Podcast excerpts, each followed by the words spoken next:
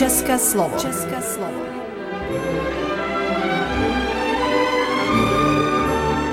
Vysílání pro českou menšinu v Srbsku. České slovo.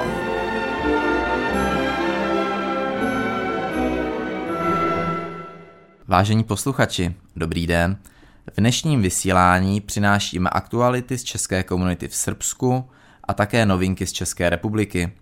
Dále pokračujeme seriálem s Baťou v džungli, rozhovorem s českou učitelkou v Brazílii, nezapomeneme ani na Petru Jiráskovou, která přináší novou epizodu pořadu Hezky česky. Přejeme vám příjemný poslech. České slovo.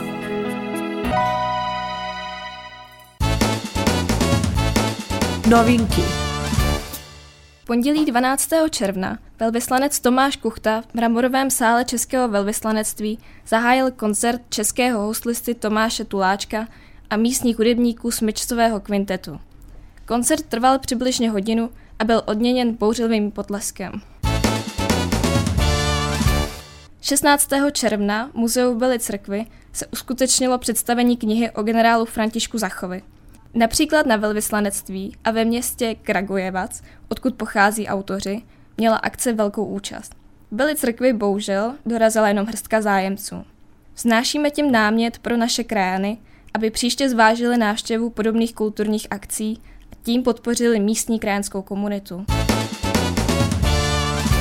17. června vyrazila dětská folklorní skupina z Kruštice v doprovodu místních krajanů na folklorní festival do rumunské Radimny. Organizátoři festivalu všechny účastníky přivítali drobným pohoštěním a přátelskou atmosférou. Na akci vystoupilo celkem 16 tanečních souborů, a to především z Rumunska. 18. června proběhlo v Českém domě v Byli Crkvi divadelní představení Českého ochotnického souboru z Bělehradu. Ti si pro místní obecenstvo připravili představení jménem Zář v poli, které napsal a současně zrežíroval Rastko Jevtovič. Náš tým u toho samozřejmě nemohl chybět a v našem vysílání se vám drobnou ukázkou pokusíme přiblížit atmosféru tohoto přátelského večera. České slovo. Co nového v Česku? Vítám vás, jmenuji se Marek Veverka a přeji vám příjemný poslech. A nyní vám přinášíme několik zajímavých novinek z Čech. Premianti zůstávají bez středních škol, zahlcená jsou gymnázia i učiliště. Devátáci se ocitají bez střední, na kterou budou od září pokračovat. Obrovskému přetlaku čelí hlavně školy s maturitou ve velkých městech. Některé děti, které by se dříve hravě dostaly na gymnázium, končí na středních odborných školách nebo učilištích. Turisté opravují a udržují tisíce kilometrů tras Českem. V České republice je přes 44 tisíc kilometrů turistických tras a jen o něco méně cyklotras. Peníze jdou z dotací, o práci se ale stará hlavně klub českých turistů. Ten slaví letos 135 let od svého založení a chystá novinku 2000 kilometrů tras, po kterých se dá chodit po přírodních površích a nejezdí tam ani auta, ani kola. Získají označení pěšky pro zdraví. Obří stavba má zachránit Moravu před suchem. Hladina v přehradě půjde výš. Na Jižní Moravě pokračují plány na výstavbu obřího zavlažovacího systému za miliony euro. Povodí Moravy zároveň usiluje o navýšení hladiny nádrže Nové Mlíny o 35 cm. Ukrajinští veteráni se léčí v Česku. Snaží se zmírnit rány na těle i psychice. Devět zraněných ukrajinských vojáků nyní rehabilituje v lázních Darkov na Karvinsku. Pobyt v tomto středisku zaplatí Češi z veřejné sbírky organizace Future for Ukraine. Ukrajinským otcům od rodin, kteří se do bojů přihlásili jako dobrovolníci, zdravotníci pomáhají s léčbou válečných zranění i s vyrovnáním se s psychickými traumaty. Lékaři stárnou a nemají náhradu. Problém mají i specializovaná pracoviště. Zhruba 180 tisíc dětí nemá registraci u dětského lékaře. Třetina lékařů je ve věku nad 65 let a mladí nástupci zatím chybí. Problém je také s ambulantními specialisty. Přestože mají v Česku víc ordinací než praktičtí lékaři, pacienti musí na vyšetření čekat i měsíce. Dobrovolné zálohování PET lahví se blíží. Už teď jich lidé v rámci zpětného odběru vracejí tisíce týdně. V průměru 24 tisíc PET lahví a plechovek týdně vrací zákazníci do prodejen, které testují jejich dobrovolný zpětný odběr. Od února, kdy s tím začali, jich schromáždili přes 260 tisíc. Podle řetězců je to ale pořád jen asi desetina množství, které by se vybralo při povinném zálohování. To teď chystá Ministerstvo životního prostředí. I po covidu se učí děti z domu. Budou pracovat v mezinárodních firmách, ať si zvykají, vysvětluje ředitel. Částečná distanční výuka, kterou ministerstvo školství cvičně provozuje na vybraných školách, se podle oslovených ředitelů osvědčila. Rezort proto plánuje pilotní projekt prodloužit o dva roky. Podle informací České televize chce většina zapojených škol s kombinovanou výukou pokračovat. Poslanci si ve sněmovně založí klub Přátel piva. Klub bude združovat poslance se zájmem o rozvoj české pivní kultury. Podobné kluby prý existují i na Slovensku či v Evropském parlamentu. Nebudeme lobovat, slibují poslanci. České slovo. Aktuality z české komunity. Jak jsme už zmínili, 18. června se uskutečnilo představení v Beli církvi s názvem Zář poli. Provedení české besedy Bělehrad. Tak si pojďme společně poslechnout krátkou ukázku.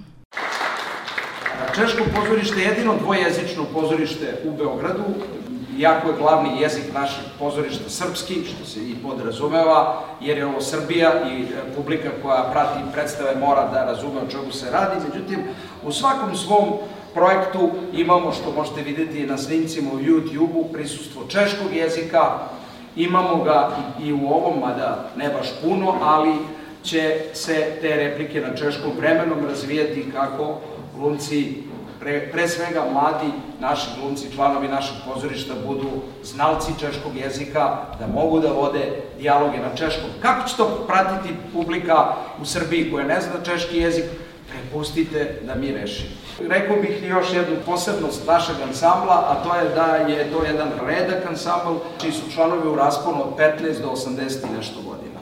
To nas čini posebno ponosnim, da imamo sve generacije i nadam se da ćemo i tu tradiciju očuvati, jer članovi e, sa takvim rasponom godišta odlično sarađuju, to je odlična razmena iskustava i ne samo razmena iskustava, nego i prilika za učenje.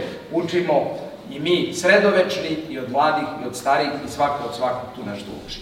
Zahvaljujemo se domaćinu na češkoj besedi Bela crkva koja nam je omogućila izvođenje u ovom prostoru i nadam se da će, da će i nadalje biti praksa da kada Češko pozorište e, načini neki program gostuje u Beloj crkvi.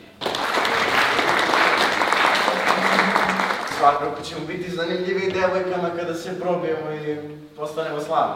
Zbog para. Ne, para. Samo ti mašte o parama sviraš jazz muziku. Da, mi smo u džesu zbog ideje, zbog ideala slobode, zbog punta protiv okupatora. Ja, one peniži. Znači, te smo se ispilili, a već da se muzikom borimo protiv okupatora. Kako ne razumeš? Nemci ne samo što su nam okupirali zemlju, već su nam uveli i stroga pravila šta smemo i ne smemo da sviramo i slušamo. A džez je, mislim, naravno zabranjen. Mi smo maskirni banditi ritma i dolazimo vam iz Praga.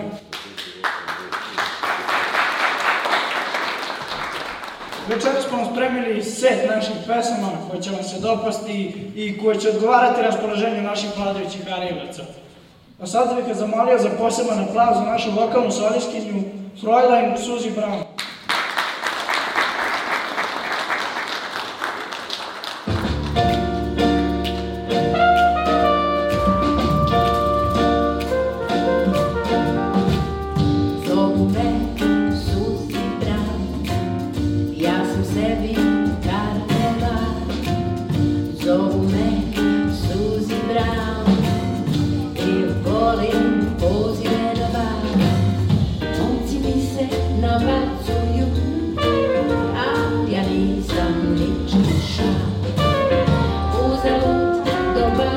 you.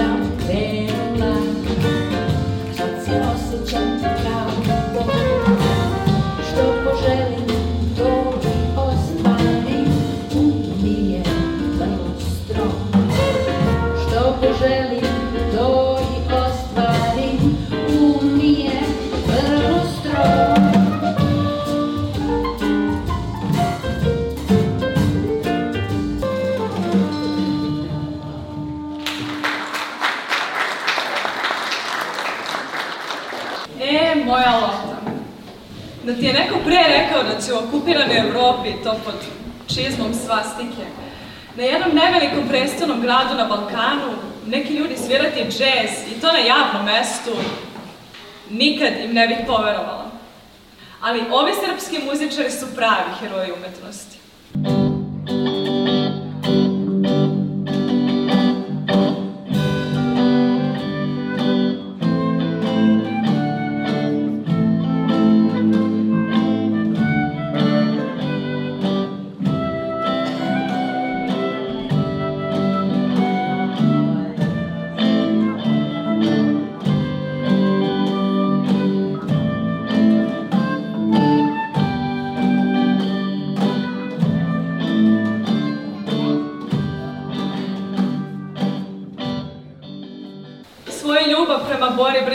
Krijem od svih. Jer bi ga streljali kad bi samo nas lutili da nas povezuje emocije. Tako da naš fluid postoji samo u mislima. A vidimo se ponekad na muzičkim svečanostima. Ovo je prvi put da sam dozvolila sebi da izađem u noćnu životu kad sam ovde. Milan me pokrio takozvanom pripremom za rođendansku proslavu u Firerovu čast na krovu glavne pošte 20. aprila. I eto, Krade malo slobodnog vremena da ga i gledam i slušam dok svira, a ne samo da ga zamišljam. E tako, i volao bi da vam na samom početku našeg nastupa ispričam jednu anegdotu sa naše nedavne svirke u domu Ivo Lola Riba. Svirali smo tada razne jazz hitove, ali i dugo. Kada je na binu stupio jedan drug, kršan, visok, natmuren, i tražio da s mesta prestanemo da sviramo to strano i konačno počnemo ono naše. Mi kao da smo predvideli to, pa smo spremili jedan blok obrada naših popularnih pesama u narodu, kao što su Bilećanka, Po šumama i gorama, i tako dalje, i tako dalje. Naravno, modernizovano. Na naš način! I nakon tog istog našeg nastupa, taj isti drug nam prilazi i kaže da smo mi pravi naši!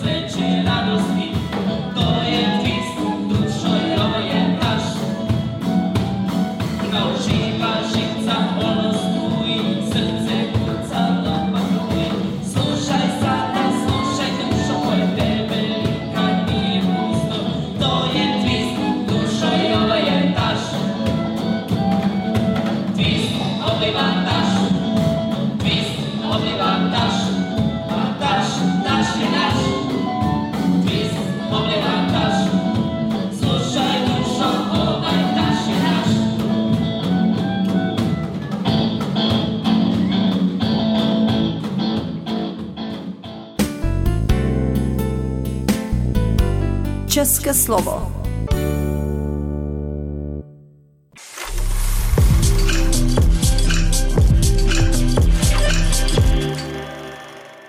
Jak vypadal vlastně váš jako každodenní život? Jak, jak, eh, jak, jak se mám představit váš týden? Mm-hmm. To záleželo, kde jsem byla, Mhm. protože já jsem byla eh, na dvou místech. Eh, Byla jsem eh, ve státě Mato Grosso do Sul, což je taková východní část Brazílie, je to vnitrozemí. To vykácený prales, eh, jsou to takové farmy eh, rozlehlé eh, do nejbližšího velkého města, což je Campo Grande. Jedete 6 hodin autobusem. Tak eh, já jsem vždycky přiletěla do Campo Grande, tam jsem přespala, jela jsem celý den vlastně autobusem, přijela jsem do, do Batajpora, tam jsem bydlela ještě ve městě Nova Andradžina, což je teda asi 10 kilometrů od Batajpora, protože jsem bydlela u Dolores eh, Batě Arambašič eh, a měla jsem tam jako podnájem. A taky jsem tam ještě učila tu v té jedné škole v Nova Andradina. Takže já jsem přijížděla mezi těmi dvěma městečky, Batajpora Nová Andradina. Tam jsem měla výuku, na to záleželo Většinou dopoledne jsem učila ty děti, protože taky zásadní rozdíl mezi brazilskou školou a českou je, že děti chodí buď do školy dopoledne a nebo odpoledne a večer. Oni se střídají, oni Mhm. mají prostě tu výuku jako buď odpoledne nebo dopoledne. Takže některé ty děti měly čas dopoledne, protože chodili na to, do té školy odpoledne a večer. Takže jsem učila jako dopoledne, pak většinou odpoledne a večer jsem měla skupiny dospělých, eh, těch krajanů a, a těch Brazilců.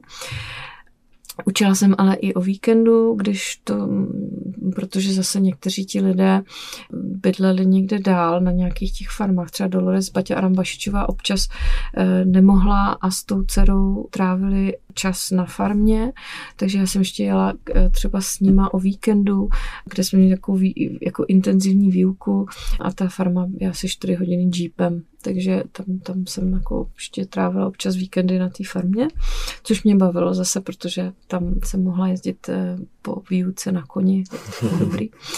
Eh, No a Dolores Baťa je Mhm. tedy eh, Vnučka, Jana Vnučka? Antonína Bati. Mhm. No, no, no.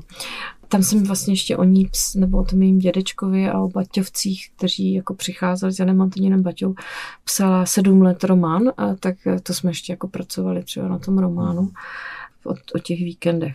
No a pak jsem vždycky jela na podzim do Portu Alegre, což je jedno z největších měst v Brazílii, kde žije skupina českých krajanů, kteří utekli po, osma, většina z nich utekla po 48. a po 68. A tam je krajanský spolek, tam jsem, tam jsem přijela. No a pak jsem odjela z toho Portu Alegre do Nova Petropolis, což je takové horské městečko, kde žijí právě čeští Němci eh, z Liberecka, kteří mluví portugalsky a německy a myslí si, že jsou Češi. Jo? A to bylo krásný, protože oni nemají žádné mezi sebou takové, nezažili ty antagonismy česko-německé, Hmm. ani když vznikala republika, ani za první světové války, ani za druhé světové války, ani po válce. Takže to jsou největší čeští vlastenci, jo, akorát mluví německy. Tak ty jsem učila tam, a tam je velká komunita teda, tam jako, to je zhruba bych řekla takových, když se sejdou všichni, tak je to takových 200-300 lidí. Na ty hodiny chodilo poměrně hodně těch žáků, takže proto já jsem tam bydlela v té Nové Petropolis. Protože já jsem mohla bydlet buď v Porto Alegre nebo v Nova Petropolis, protože se učilo na těch dvou místech. No a já jsem vždycky byla dva nebo tři dny v týdnu eh, v Nova Metropolis, pak jsem sedla na autobus a tři a půl hodiny jsem jela autobusem do Porto Alegre, kde jsem učila čtvrtek, pátek, sobota. A pak jsem se vrátila do Nova Petropolis. To muselo být poměrně náročné. Myslím, že jo, že fyzicky to bylo Hmm, hodně hmm. náročné, hlavně to cestování mezi těma destinacemi. Vlastně neustále jsem přijížděla někam. A ještě teda ta Nova Petropolis je specifická v tom, že ta ta cesta, eh, to jsou opravdu takové horské serpentíny, jako asi dvě hodiny jedete prostě těma serpentínama. Ty autobusy jsou takové, jaké jsou. Prostě jsou eh, jako staré, neustále mají spoždění, neustále tam táhne a zastavují, ono se tomu říká pinga pinga, jakože to po kapkách prostě vlastně pořád zastavuje ten autobus. A, takže eh, já jsem, a ještě teda v té oblasti bylo náročné fyzicky to, že já jsem přijížděla z toho Matu Grosso do Sul, kde je asi 40-50 stupňů ve stínu. Jo, je to hrozný, hro, opravdu hrozný podmínky. Jako a řádí tam horečka dengue, jsou tam komáři, je to prostě náročný. A pak jako klik a jela jsem do té oblasti na jihu Brazílie, která je horská a studená. A tam zrovna začínala uh, prostě zima a bylo tam, byla tam jako zima, nebo končila zima a byla tam uh, prostě třeba nula v noci. A oni nemají topení, jo, nikde, hmm. protože se jim to nevyplatí na dva, tři měsíce.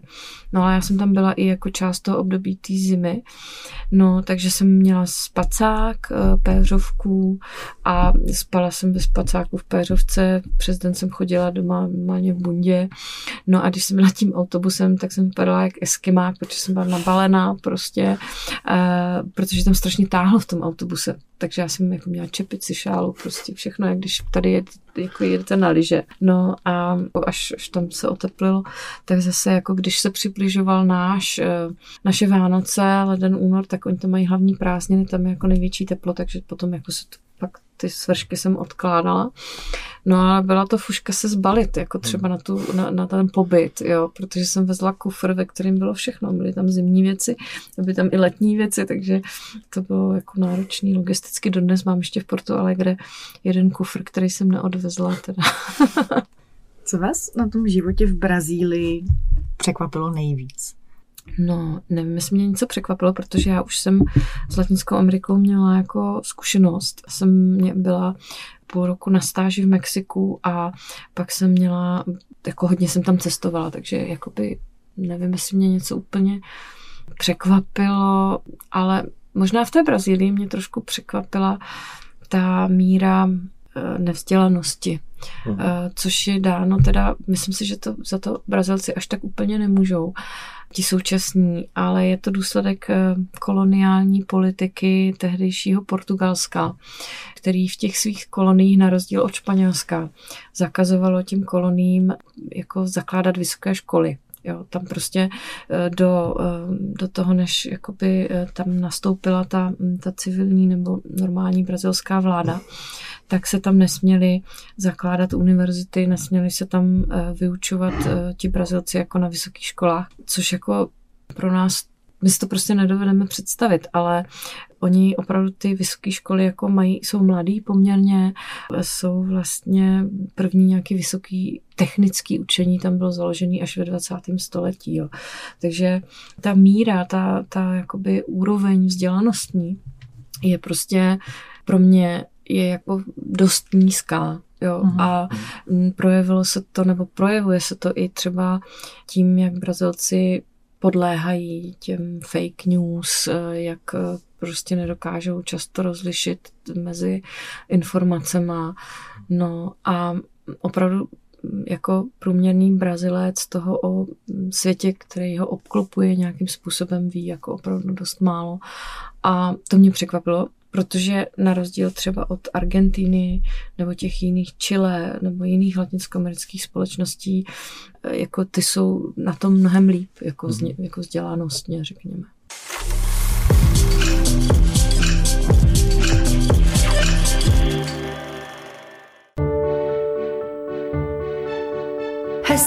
Český.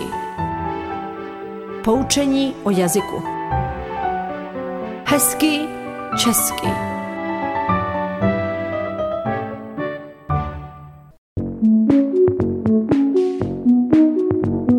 Ústav jazykové a odborné přípravy Univerzity Karlovy uvádí. Dobrý den, studentky a studenti.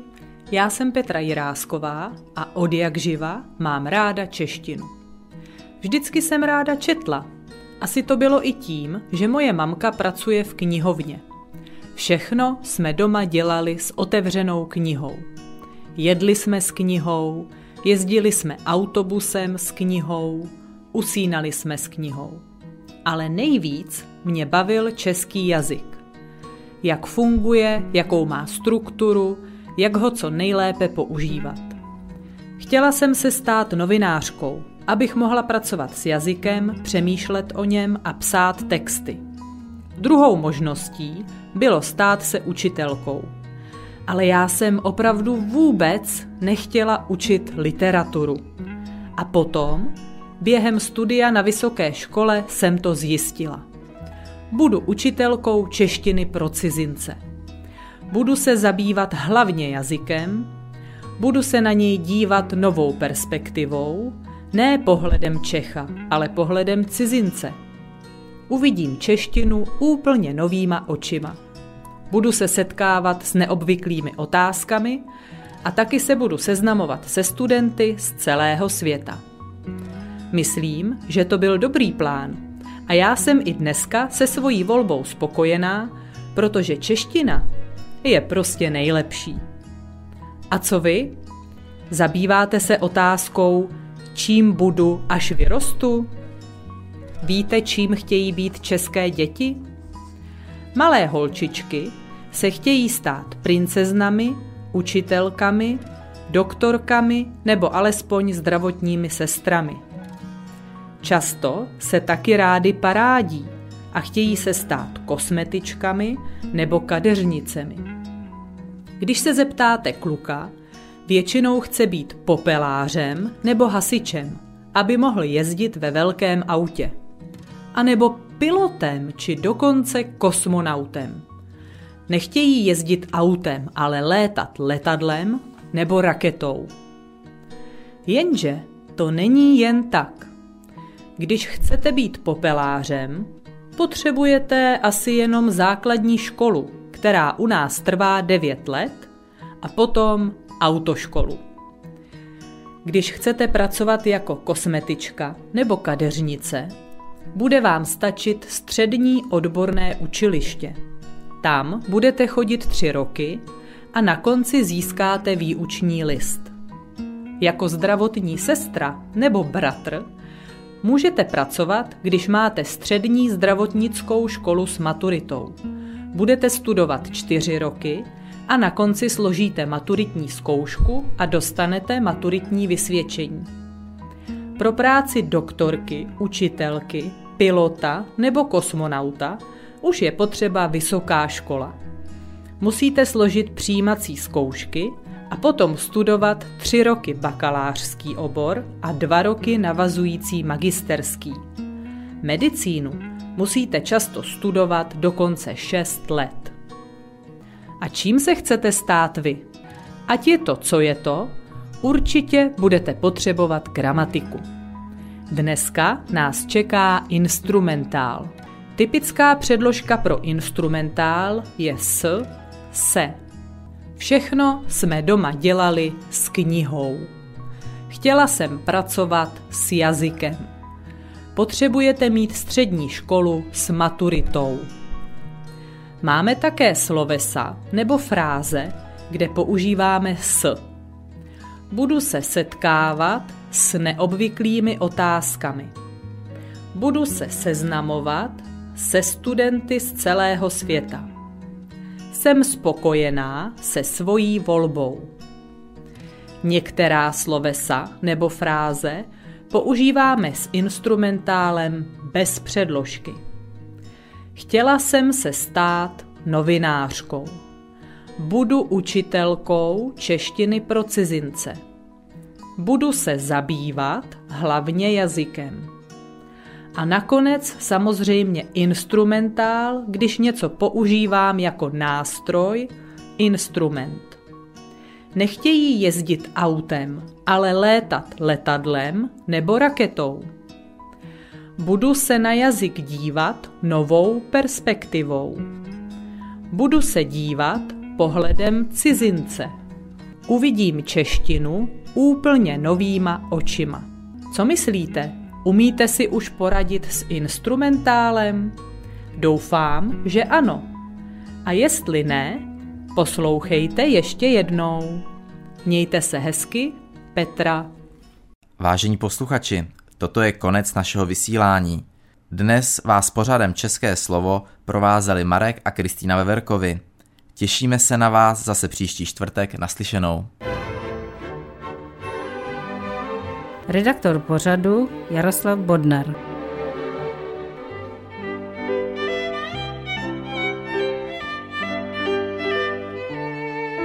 Poslouchali jste České slovo, vysílení pro českou menšinu v Srbsku.